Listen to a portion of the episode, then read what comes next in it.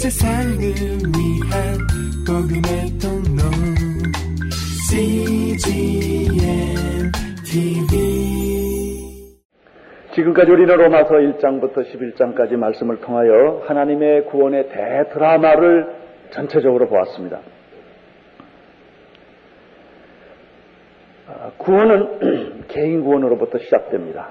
아, 로마서 1장부터 8장까지입니다. 우리는 값없이 은혜로 믿음으로 구원을 얻습니다. 그러나 구원은 개인 구원으로 끝나는 것이 아니라 온 인류의 구원으로 마무리를 됩니다. 로마서 9장부터 11장까지 우리는 인류의 구원을 보았습니다. 사도 바울은 굉장히 논리적이고 차분한 사람입니다. 그래서 구원을 차가운 논리로 시작을 합니다. 그러나 구원의 그 능력 때문에 뜨거움 때문에 그는 논리로 마치지를 못하고 감격과 찬양으로 로마서 11장을 마치는 것을 볼 수가 있습니다. 나는 여러분에게도 이런 감격과 찬양이 있게 되기를 바랍니다. 신구약 66권을 다 읽기는 어려울 거예요. 그러나 새 책을 읽으면 성경의 중심이 잡힙니다. 창세기, 로마서, 계시록입니다. 이 세 책은 아주 열심히 읽게 되기를 바랍니다. 특별히 로마서 를 중심으로 보면 창세기가 보이고 계시록이 보입니다. 거기다가 이사야나 예레미야나 에스겔 중에 예언서 하나를 잘 정독하시면 성경이 아마 중심 사상은 분명하게 여러분이 잡을 수 있으리라고 생각합니다. 구원은 이론이 아니라 능력이에요. 사도 바울은 이것을 우리에게 가르쳐 주었습니다. 구원은 교리로 이해하는 것이 아닙니다. 삶으로 이해하는 것입니다. 대부분의 많은 사람들이 구원을 교리로 이해하기 때문에 능력이 없는 것이죠. 삶으로 이해하지 않기 때문에 그것은 형식에 불과할 수도 있습니다. 사도 바울은 로마서 1장부터 11장까지 이 구원을 이야기를 하다가 그 구원이 찬송으로 변하면서 삶으로 돌아가는 것을 볼 수가 있습니다. 이것이 로마서 12장부터 16장까지 이야기가 되겠습니다. 먼저 어, 로마서 12장 1절을 함께 읽겠습니다. 시작.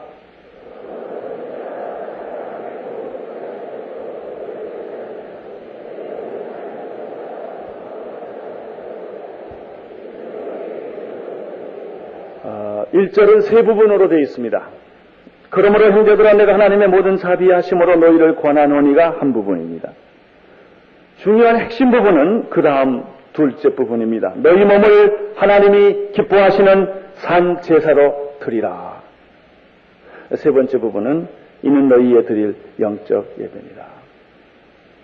여러분 구원받은 자들은 어떻게 살, 살아야 합니까? 여러분 구원 받은 대로 사는 것이 그리스도인의 삶이라면 그 구원받은 대로 사는 삶이란 무엇입니까?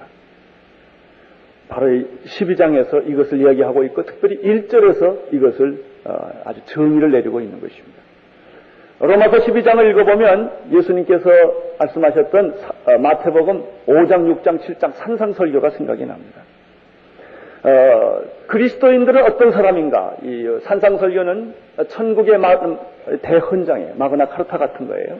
그 3장을 잘 읽어보면 예수님을 통째로 이해할 수가 있습니다. 성국을 이해할 수가 있어요.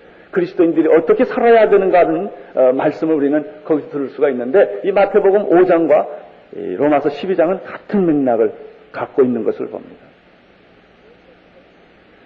아, 크리스천의 삶이란 무엇인가? 구원받은 자의 삶이란 무엇인가? 그 핵심이 두 번째에 있습니다. 너희 몸을 하나님이 기뻐하시는 거룩한 산 제사로 드리는 것 그것이 크리스천의 삶입니다.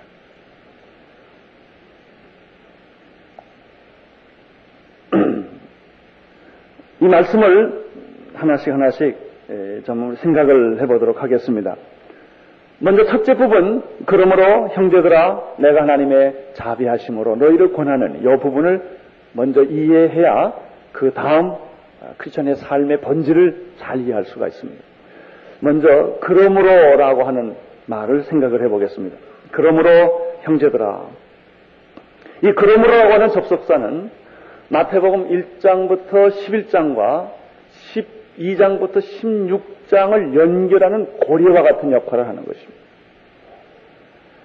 그러므로라는 뜻은 하나님의 구원은 하나님의 능력이라는 사실과 우리가 구원은 내 노력과 율법의 행위로 구원받는 것이 아니라 믿음으로 구원을 받아 의롭게 된다고 하는 이 놀라운 구원의 진리를 당신이 깨달았다면 라는 뜻입니다.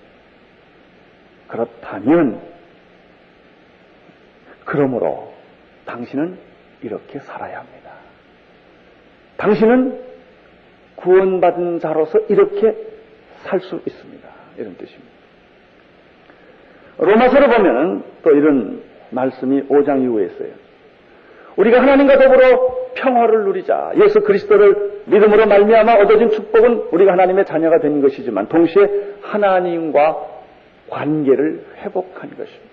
당신이 만약 하나님과의 관계를 회복하고 하나님의 자녀로서 구원받은 자로서 섰다면 당신이 결코 이제 그리스도 안에서 정잠이 없는 삶을 살게 되었다면 성령의 법의 지배를 받게 되었다면 당신은 그러므로 이렇게 사십시오.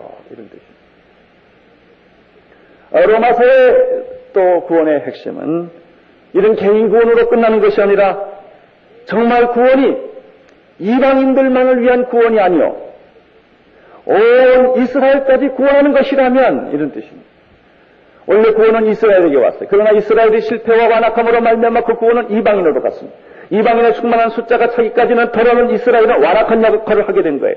하나님의 구원 계획은 이스라엘만 구원하는 것이 아닙니다. 온 이방인을 구원하는 것입니다. 온 이방인을 구원하기 위하여 하나님은 이스라엘을 실패케 하셨던 것입니다. 이스라엘의 실패가 2000년 동안의 완악함을 통하여 모든 이방인들이 예수 믿게 되었습니다. 그러면 하나님은 이스라엘을 버리셨느냐? 그렇지 않다 말이에요. 하나님은 이방인만을 구원하는 것이 아니라 역사의 마지막 때에 이스라엘을 회복시키고 구원시킴으로 말미암아 이방인을 구원하고 또 이스라엘을 구원시켜서 하나님은 우주적이고 역사적인 구원의 대드라마를 완성하는 것입니다. 이것이 구원론이에요. 당신이 이런 사실을 깨닫, 깨달았다면 그러므로 세 가지 중요한 내용들을 이 그러므로라는 단어가 받고 있는 것입니다. 여러분 구원의 사, 구원이 없는 사람은 구원의 삶이 없어요. 인생의 의미를 모르는 사람이 열심히 인생을 살면 허무하고 그리고 후회하게 됩니다. 인생은 어디서부터 와서 인생은 어디서 무엇을 하다가 어디로 돌아가는가에 대한 해답이 있어야 됩니다. 이 해답을 가진 자만이 공부를 해도 돈을 벌어도 결혼을 해도 의미가 있는 거예요. 여러분 인생의 의미를 모르고 열심히 사는 사람은 헛살기 때문에 나중에 늙고 그리고 어, 죽을 때는 허무해지는 거예요. 인생이 뭐냐? 내가 헛살았구나 이런 말은. 마찬가지. 교회론을 알아야 교회를 섬길 수 있어요. 교회 봉사 무덕대고 하는 거 아니에요. 교회가 무엇인지를 알, 알고 나서 교회를 봉사하면 값진 거예요. 구원이 무엇인지를 아는 사람만이 어떻게 구원의 삶을 사는가를 알게 되는 것입니다. 그러므로 그 다음에 두 번째 나오는 말씀이 뭐죠? 형제들아 이렇게 됐습니다. 형제들아. 여러분 이, 이 구원은 다른 사람에게 주시는 메시지가 아닙니다. 형제들에게 주시는 메시지입니다. 성경책은 세상 사람들 위해 주어진 책이 아니라 하나님의 택한 백성들에게 주어진 책이에요. 그래서 예수님은 우리들에게 요구하는 거예요. 다른 사람에게 요구하는 게 아닙니다. 이 말씀을 받고 행동하고 순종해야 될 사람들은 세상 사람들이 아니라 우리들이라는 것입니다. 이런 거 있죠? 어떤 날 설교를 듣고 은혜 받으면, 그래, 맞아. 김 집사가 들어야 돼. 그래. 아니요. 당신이 들어야 돼. 아, 저 얘기는 자기 남편이 좀 들어야 된다. 아니에요. 당신이 들어야 돼. 말씀은 내가 들어야 되는. 하나님의 말씀은 뭐 세상 아무에게나 준 말씀이 아니에요. 여기 성경에 보면은 형제들아, 형제들아. 구원을 깨달은 사람에게 이 말씀이 주어진 것입니다. 오늘날 많은 사람들이 교회 와서 실망하고 목사 설교 듣고 실망하고 떠나는 이유가 뭔지 아세요? 기독교가 나빠서가 아니에요. 예수님의 진리가 잘못됐다고 그가 깨달았기 때문에 떠나는 것이 아니요. 예수 믿는 사람들에게 실망했기 때문에. 그래서 예수님을 떠나는 거예요. 우리 옆에 아파트에 어떤 예수 잘 믿는다는 사람이 있는데 보니까 엉망이야. 교회는 가서 할렐루야 아멘 할지 몰라도 옆집에서 살아보니까 맨날 신경질 내고 말이 거칠고 아주 이기적이고 그 사람 보고 예수 믿겠어요? 여러분 이 말씀은 우리가 받아야 할 말씀이에요. 예수 믿는 사람은 구원받는 사람은 이렇게 사는 것이다 하는 거예요. 오늘 구원은 있지만 구원받은 삶이 없기 때문에 오늘 기독교는 이렇게 타락하게 됐는지도 몰라요. 숫자가 많다고 진리가 아닙니다. 진짜 진리는 영향력을 주는 거예요. 사람을 변화시켜 주는 것입니다. 사랑하는 성도 여러분, 구원받은 자만이 그러므로 구원받는 삶을 살 수 있다는 사실을 기억하십시오. 구원받은 자의 삶은 세상 사람들에게 주어진 메시지가 아니라 여러분과 나에게 주어진 메시지라는 사실을 기억하십시오. 여러분 우리가 나가서 떠들고 전도 안 해도 말이죠. 여러분이 정말 사랑하고 용서하고 모든 삶에 신실하고 그리스도의 빛과 소금을 보여준다면 그들이 말 안 해도 다 교회 와서 예수 믿을 거예요. 오늘 우리는 너무나 이원론적인 삶을 살아요. 교회 들어오면 아멘 할렐루야 천국을 다 독점한 것 같이 생각을 하고 나가는 순간부터 세상 사람으로 변하는. 세상 법대로 살아요. 세상 방법대로 살아요. 왜 그러냐면 다 그런 거라고 말해요. 뭐가 그런 거예요? 그런 거는 안 그런 거예요. 세상에 가도 우리는 하나님의 자녀답게 살아야 되고 교회 들어와도 하나님의 자녀답게 살아야 돼. 그래서 어쩌 우리는 세상에서 외로운 존재들이 핍박받고 인기가 없는 사람일지도 몰라요. 그렇지만 우리는 하나님의 법대로 살, 살라고 부름받은 사람이라는 것입니다. 세 번째로 한번 읽어보실까? 1절 다시 보세요. 그러므로 형제들아. 그 다음 뭐라고 그랬죠? 하나님의, 내가 하나님의 모든 자비하심으로 뭐하노니? 너희를 권하노니. 이 참 중요한 말입니다. 사도 바울의 영적 태도를 볼 수가 있어요. 사도 바울이 이 구원을 얘기하고 이제 구원받은 자, 구원받은 자의 삶을 얘기하려고 할 때 사도 바울이 얼마나 겸손하게 말하는지 몰라요. 어떤 사람은 이런 사람, 내가 진리를 다 아니까 너희들은 깨달아라. 아주 그리고 호통치는 사람들이. 사도 바울은 그렇게 말하지 않았어요. 사도 바울은 여기서 야단치지 않았어요. 사도 바울은 여기서 꾸짖지 않았어요. 비판하지 않았어요. 그러나 오늘 유감스럽게도 많은 설교자와 윤리운동 실천가들은 꾸짖고 있다는 데 문제가 있어요. 여러분, 누구를 꾸짖고 싶으면 내가 꾸짖지 말고 성경이 그 사람을 꾸짖게 하세요. 하나님이 그 사람을 꾸짖게 하세요. 내가 꾸짖으면 상처를 받는 것입니다. 내가 야단치면 상처를 받는 것입니다. 특별히 정의에 예민한 사람, 당신이 정의를 다 실천한 사람이 아니라는 사실을 아시기를 바랍니다. 나도 단죄를 받아야 할 만한 똑같은 죄인이에요. 여러분, 심판을 떠는 하나님 뿐이에요. 우리가 할 수 있는 일은 뭐예요? 사랑이에요. 용서예요. 격려예요. 우리는 서로를 격려해줘야 돼요. 서로를 축복해줘야 돼요. 서로를 사랑해줘야 돼요. 여러분, 정죄를 통해서 사람이 변하는 게 아니에요. 사람을, 사랑을 통해서 사람은 변하는 거예요. 숭고하고 야단친다고 사람 변하지 않아요. 기분만 나빠요. 자기가 죄인이라는 것을 더 확인할 뿐이에요. 여러분, 죄를 용서하는 법을 가르쳐 줘야 돼요. 여러분 그 사랑으로 감싸주는 법을 가르쳐 줘야 되는 것이죠. 그것이 하나님 예수님의 방법이었습니다. 여러분 예수님은 사람들을 야단치지 않고 십자가 못 박혀 죽으셨던 거예요. 예수님은 얼마든지 야단칠 자격이 있었던 분이지만은 그는 야단치지 않았습니다. 나는 여러분들이 야단치는 거 많이 하지 않게 되기를 바랍니다. 모든 남편들이 아내 야단치지 않게 되기를 바랍니다. 사랑하십시오. 이해하십시오. 격려해 주십시오. 그러면 빨리 고칠 거예요. 여러분, 남편에게 바가지 긁지 마세요. 바가지는 소리만 나지 절대 변화를 안 줍니다. 기도하십시오. 사랑하십시오. 용서하십시오. 격려하십시오. 사람은 사랑으로 변하게 되게 되어 있는 존재입니다. 오늘 우리 사도 바울이 내가 너희를 권하노니 그런데 사도 바울 내가 너한테 강요한다. 내가 너한테 명령한다. 이렇게 말하지 않았어요. 아비 된 심정이 못된 자식을 고치려는 아버지의 그 마음을 가지고 간절한 마음을 가지고 사랑을 가지고 나도 죄인이고 다 그렇게 살지 못하지만 우리가 하나님의 법대로 같이 살아봅시다. 이렇게 말하는 거예요. 그럴 때 우리는 서로 용기를 갖게 되는 것입니다. 음, 내가 생각해보니까 내가 틀렸다 이렇게 하지 않았어요. 하나님의 모든 자비의 근거에서 내가 너희를 권면한다. 당신이 정말 구원받았다면 이렇게 살자. 구원받은 자의 삶이 이것이다. 라고 말하고 있는 것입니다. 오늘 여러분들이 구원을 받았고 하나님의 은혜를 입었다면 우리는 정말 마땅히 하나님의 법대로 살아야 될 거예요. 삶이, 생활이. 그러나 우리 다 그렇게 못 살아요. 또 넘어지고 또 깨지지만 오늘 이 말씀을 듣고 여러분이 다시 일어날 수 있게 되기를 바랍니다. 용기를 얻고 회복을 하고 하나님의 뜻대로 법대로 살아가는 여러분이 되시기를 축원하는 것입니다. 그러면 그러면 구원받은 자의 삶이란 무엇인가? 먼저 정확한 정의부터 사도 바울은 하고 있습니다. 이렇게 해라 저렇게 하라 그 다음 다음 얘기합니다. 제일 중요한 건 정의예요. 예수 믿는 사람은 어떻게 살아야 되는가? 그것이 1절 그 후반부에 나타나 있습니다. 1절을 한번 다시 보겠습니다. 그러므로 형제들아 내가 하나님의 모든 자비하심으로 너희를 고난하니 그 다음에요 너희는 몸을 하나님이 기뻐하시는 거룩한 산 제사로 드리라. 여기 정입니다. 줄쳐주세요. 예수 믿는 사람이란 누구인가? 예수 믿는 사람은 어떻게 사는 것인가?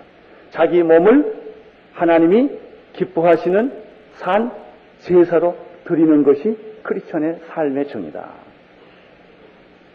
사도 바울은 제사법이라고 하는 그런 그림을 가지고 크리스천의 삶을 설명하는 것입니다. 아주 독특한 설명이에요. 예수 믿는 사람은 어떤 사람인가? 쉽게 말하면 이런 얘기 합니다. 제사를 드리는 여러분들 보면 제사를 드리지 않습니까? 예수 안 믿는 분들은 다 조상에도 제사 드리고 귀신에게도 제사 드리고 제사를 드려요. 제사에서 제일 중요한 게 뭐냐면 제물이에요, 제물. 제물 없는 제사가 어디 있어요? 어, 그래서 제사 드리는 거 보면 다 떡상도 차려놓고 제사상을 차리는 거예요. 돼지 대가리도 잡아놓고 뭐 이렇게 바치는 거예요. 제가 어떤 사람 가보니까 제사밥에다 담배도 끼워놨더라고요. 이렇게. 그래서 내가 몰라. 왜 담배를 끼워, 뻗어가지고 툭 끼워놨더라. 죽은 사람이 그 담배 먹으래나 뭐 그렇대요. 술도 갖다 끼워놓고 그러더라고요. 아무튼 제사는 제물이 없으면 제사가 안 되는 거예요. 모든 그리스도인은 바로 이 제물이라는 거예요. 제사에 있어서 하나님께 드리는 제사에 있어서 제물과 같은 역할을 하는 것이 그리스도인이라는 것이죠. 제물이란 뭐예요? 바쳐지는 거예요.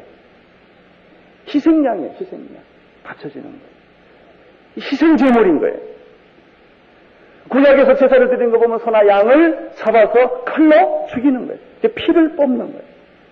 피를 뽑아서 속죄소 그 대, 그 지성소에 들어가서 속죄소에 피를 뿌림으로 말미암아 이 소가 내 죄를 대신해서 죽었다는 거죠. 그래서 내 죄를 용서해 주는 것으로 구약에서는 그렇게 했어요. 그 대신 그 소 몸은 어떻게 합니까? 버리지 않아요. 불에 태우는 거예요. 그걸 번 어퍼링이라고 해요. 불에 태우는 거예요. 재물이란 죽게 되어 있는 게 재물이에요. 예수님을 가리켜 세례 요한은 보라 세상죄를 지고 가는 하나님의 어린 양이로다. 예수님은 온 인류의 재물이었어요. 온 인류의 죄를 계속하기 위하여 그가 재물이 되어서 십자가에서 못 박혀 죽은 거예요. 재물은 말이 없어야 돼요. 원망이 없어요. 내가 왜 재물이 되냐? 이렇게 말하면 안 돼요. 재물은, 제, 제, 이 재물은 자기 죄 때문에 죽는 게 아니에요. 다른 사람 죄 때문에 대신 희생을 당하는 거예요. 요즘 우리나라 요즘 희생양이 없어요. 이 한보 사태니 뭐니 다 지금 누가 희생양이 한 마리 필요한데 이게 안 나오는 거예요. 일본 사람들은 칼로 자기 배를 째고 그냥 죽어서 침묵해버린다잖아요. 우리는 희생할 사람이 없는 거예요. 희생양이 없는 거예요. 만약에 인류를 위하여 예수님이 희생 제물이 되지 않았더라면 우리의 구원은 없는 거예요. 크리스천이란 누구냐? 이 세상의 희생 제물이라는 거예요. 내가 잘못해서가 아니라 다른 사람의 죄를 대신 뒤집어 쓰고 제물이 되는 사람들이 그리스도입니다. 이익을 챙기는 사람이 아니에요. 예수 믿고 건강해지고 부자되고 축복받는 것만이 기독교가 아니에요. 기독 크리스천의 참된 모습은 재물되는 거예요. 재물. 너의 뭐라고 해서 몸을 하나님이 기뻐하시는 산 재물이다 그 말이에요. 재산. 이 사람을 가리켜 누구라고 그런다? 구원받은 크리스천이라고 그런다. 따라서 억울한 일을 당하는 것은 당연할까요? 안 당연할까요? 그렇죠? 손해보는 건 당연히 안 당연. 당연하지요. 안 보는 사람이 좀 문제지요. 크리스천들은 이익을 보는 사람들이 아니요 손해를 보는 사람. 예수님, 사도 바울이 이 정의를 오늘 우리들에게 해준 것입니다. 이사에서는 그는 털 깎는 자 앞에서 잠잠한 양과 같고 도살장에 끌려가는 소와 같다. 그렇게 표현을 했습니다. 이사야 53장 5절에는 예수님에 대해서 이 희생 제물에 대해서 이렇게 표현을 했어요. 그가 찔림은 우리의 허물을 인하며 그가 상함은 우리의 죄악을 인하니라. 그가 징계를 받음으로 우리가 평화를 누리고 그가 채찍에 맞음으로 우리가 나음을 입었다. 이것을 그리스도인이라고 바꿔서 설명해도 돼요. 모든 그리스도인은 그리스도인이 찔림은 세상 사람들의 허물을 인하며 그리스도인들이 상함은 세상의 사람들의 죄악을 인합니다. 그리스도인들이 징계를 받음으로 세상 사람들이 평화를 누리고 그리스도인들이 채찍에 맞음으로 세상 사람들이 나음을 입었도다. 예수님께서도 마태복음에서 이렇게 말씀하셨습니다. 아무든지 나를 따라오려거든 자기 십자가를 지고 자기를 부인하고 그다음에 자기 십자가를 지고 나를 따르라. 이 사람이 그리스도입니다. 여러분 이것이 원리예요. 원리. 이렇게 사는 사람이 세상에 있으면 그 사람을 가리켜 사람들은 빛이다, 소금이다. 그렇게 그 사람을 향하여 표현을 하는 것입니다. 왜 여러분의 크리스천의 삶이 목마를까요? 11조도 하고 교회 봉사도 열심히 하는데 뭔가 좀 허전해요. 왜 그런지 아세요? 재물이 안 됐기 때문에. 재물이 안 됐기 때문에. 재물 되기를 거부하고 있기 때문에. 그래서 내 신앙생활이 어딘가 외롭고 어딘가 부족하고 뭘 많이 했는데도 부족해. 마음에 차지를 않아요.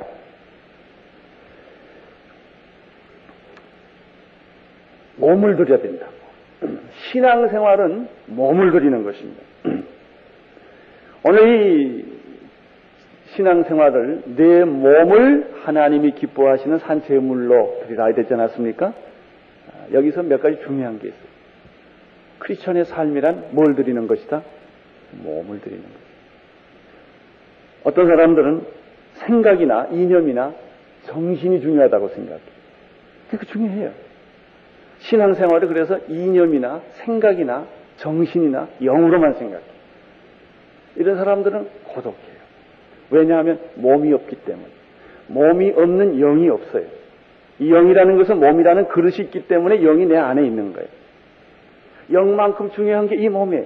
근데 성경을 보니까 진정한 크리스천의 삶은 영을 드리는 것도 아니고 정신을 드리는 것도 아니고 뭘 드리는 거다? 몸을 드리는 거다. 이게 예배예요. 이게 신앙이에요. 예수님께서 베드로에게 이렇게 말씀하신 적이 있었죠.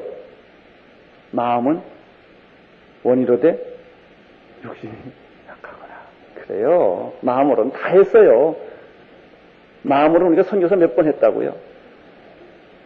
마음으로는 11조 다 하고요. 봉사 다 했어요. 근데 몸이 안 따랐을 뿐이죠. 육신이 약하여. 여러분, 몸을 드린다는 게 뭐예요? 몸을 드린다는 것은 내 시간을 드리는 거예요. 시간을 안 드리고 어떻게 몸을 드립니까? 어떤 사람들은 아주 고상해가지고 플라토닉 러브만 한대나 정신적 사랑만 한대. 아니 어떻게 정신적 사랑만 하고 살아요? 몸으로 사랑해야지. 어, 여러분 결혼해서 정신만 사랑해요? 몸이 있어야지요. 그게 신앙이에요. 신앙이라고 하는 것은 우리가 너무나 고상하게 정신적, 영적하고 다 도망가요. 그 사람 보면 해놓은 게 아무것도 없어. 입으로만 예습니다. 생각으로만 예습니다. 몸으로 믿어야 돼, 몸으로. 하나님은 내 몸을 달라는 거예요, 뭐. 몸을 달라는 것은 내 시간을 달라는 거예요. 내 은사를 달라는 거예요. 여기 계신 분들은 이 찬양하는 이 연주하는 은사가 있어서 그 은사로 하나님께 섬기는 이게 몸으로 섬기는 거예요. 여기 계신 분들은 목소리로 하나님께 몸으로 드리는 거예요. 나는 설교함으로 그 은사를 가지고 하나님을 섬기는 거예요. 여러분 신앙생활이란 것은 바로 이런 것이 있어요. 뭘 하든지 은사에 따라서 주차장 안내를 하든지 병사 청소를 하든지 가르치든지 어린아이를 돌보든지 이 몸이 움직이는 게 있을 때 신앙의 실체가 보이는 거예요. 이 몸이 움직이는 게 없으면 다 관념적이 돼요. 이성적이 돼요. 현실이 없어요. 그 사람에게는 받을 축복도 없어요. 몸이 없으니까. 참된 예배란 뭘 드리는 거예요? 몸을 드리는 거예요. 몸이 가면 마음이 따라와요. 그러면 몸이 건강해져요. 나는 여러분들이 다 교회 몸으로 봉사할 수 있게 되기를 바랍니다. 하나님이 축복해 주실 거예요. 그렇지만 뭐 몸이라고 다 몸이 나요. 어떤 몸이냐가 중요하죠. 하나님의 뭐 더러운 몸도 받냐? 그래 안 그래요. 부정한 몸을 받느냐? 안 그래요. 제사는 부정한 제사는 안 받아요. 흠없고 티 없는 것을 받는 것처럼. 하나님은 여러분의 깨끗한 몸을 원하세요. 헌금이라고 다 본인 줄 아세요? 땀 흘리고 기도하고 눈물 흘리는 티어 펀드라는 게 있어요. 눈물의 기금.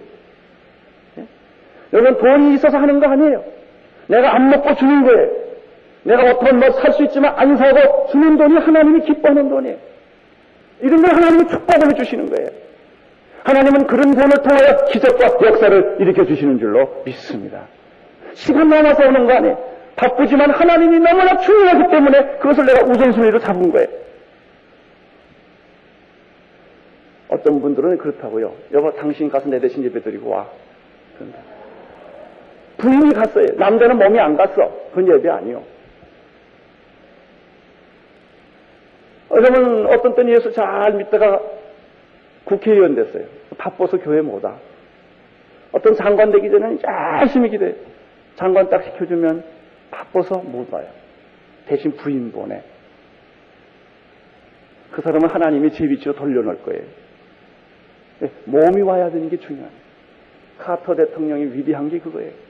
그가 대통령이었지만 자기의 조그마한 교회 아무리 대통령이었어요. 경험 문제가 아무리 있어도 그는 꼭 주일날 가서 자기 가 서 예배를 드렸고 아무리 국정이 바빠도 아이들을 가르쳤다는 거예요. 얼마나 위대한 신앙이 그게 신앙이에요. 참된 신앙은 바로 여기 있는 거예요. 형식에 있는 게 아니에요. 관념에 있는 게 아니에요. 그래서 내 몸을 하나님이 기뻐하는 산, 제사로 드려라. 이것이 구원받은 그리스도인의 모습이다. 교회를 10년 동안 들락날락한 사람은 20년 계속 가도 들락날락만 아무런 변화가 없어요. 몸으로 봉사하는 게 있어요. 쓰레기를 치우고 주님의 성전을 돌보고 성도들을 돌보고 여러분 여러분의 직장이 그래 굉장히 중요한 거예요. 그 봉사가 꼭 교회라는 데만 있는 게 아니에요. 여러분의 직장은 여러분이 봉사할 아주 중요한 데입니다. 여러분이 거기에서 하나님의 제물이 돼야 돼요. 에이, 그러면 사장만 좋으라고? 아니에요. 하나님이 좋은 거예요. 사장 돈 많이 벌게 해주세요. 그러면 하나님이 여러분 축복해 주세요. 우리 교회 연세대학교 교수 한 분이 계시는데 안수 집사예요.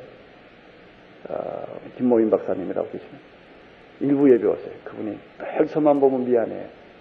목사님 어떡하죠? 나는 예배만 부리고 그리고 안수 집사 봉사를 못하는데 한 무슨 말씀입니까?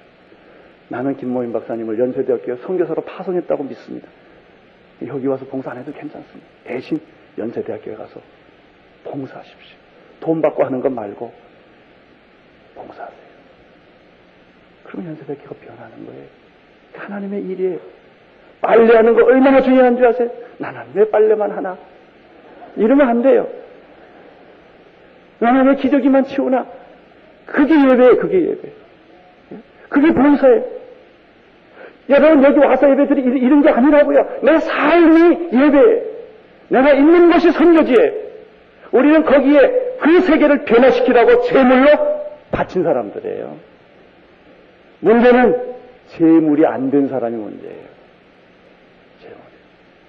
여러분 있는 곳에서 제물이 되십시오. 희생양이 되십시오. 그러면 그 조직이 변합니다.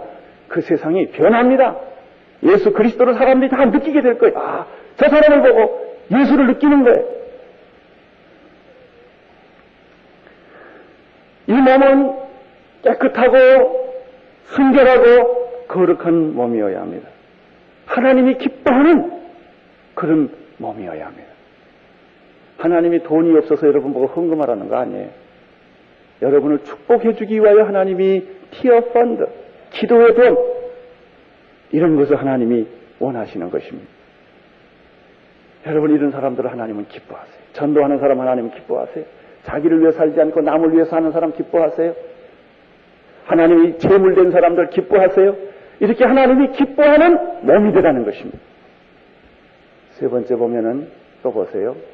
너희 몸을 하나님이 기뻐하시는 뭐라고 그랬어요? 산제사예요. 죽은 제사가 아니라는 거예요. 죽은 제사는 냄새나요. 아무 일도 안 일어나요. 썩어요. 살아있다는 것은 영향력을 줘요. 살아있는 것은 효과가 있어요. 살아있는 것은 열매가 있는 것입니다. 여러분들의 예배가 이렇게 살아있고 효과가 있고 열매 맺는 죽은 제사가 아니라 살아있는 모든 영역이 다 하나님의 영역이요. 여러분이 하고 있는 모든 일들이 다 거룩한 일이라고 하는 것입니다. 이것이 바로 그리스도인이에요. 그리스도인들은 교회에 와서 봉사하는 뜻이 아니에요. 우리 일주일에 한 번은 교회 와서 봉사하고 특별히 교회에서 봉사할 사람들은 정말 몸을 바쳐서 봉사하지만은 우리는 이 세상을 위하여 예수 믿지 않는 사람까지들 위하여도 봉사하기 위하여 내 몸을 제물로 드리기 위하여 존재하는 자라는 것입니다. 이제 1절의 마지막 부분을 보도록 하겠습니다. 자, 1절 다시 보겠습니다. 그러므로 형제들아 내가 하나님의 모든 자비하심으로 너희를 권하노니 너희 몸을 하나님이 기뻐하시는 산 세물 제사로 제사로 드리라. 이것이 너희의 드릴 영적 예배니라. 이것이 너희가 드릴 영적 예배라는 것은 영적이라는 말은 온전하다는 뜻입니다. 예배라는 것은 원래 서비스예요. 월십인데 원뜻은 서비스예요. 서비스는 뭐 봉사하는 거예요. 참된 예배란 온전한 헌신과 봉사를 의미합니다. 헌신과 봉사가 없는 분은 예배가 없는 사람.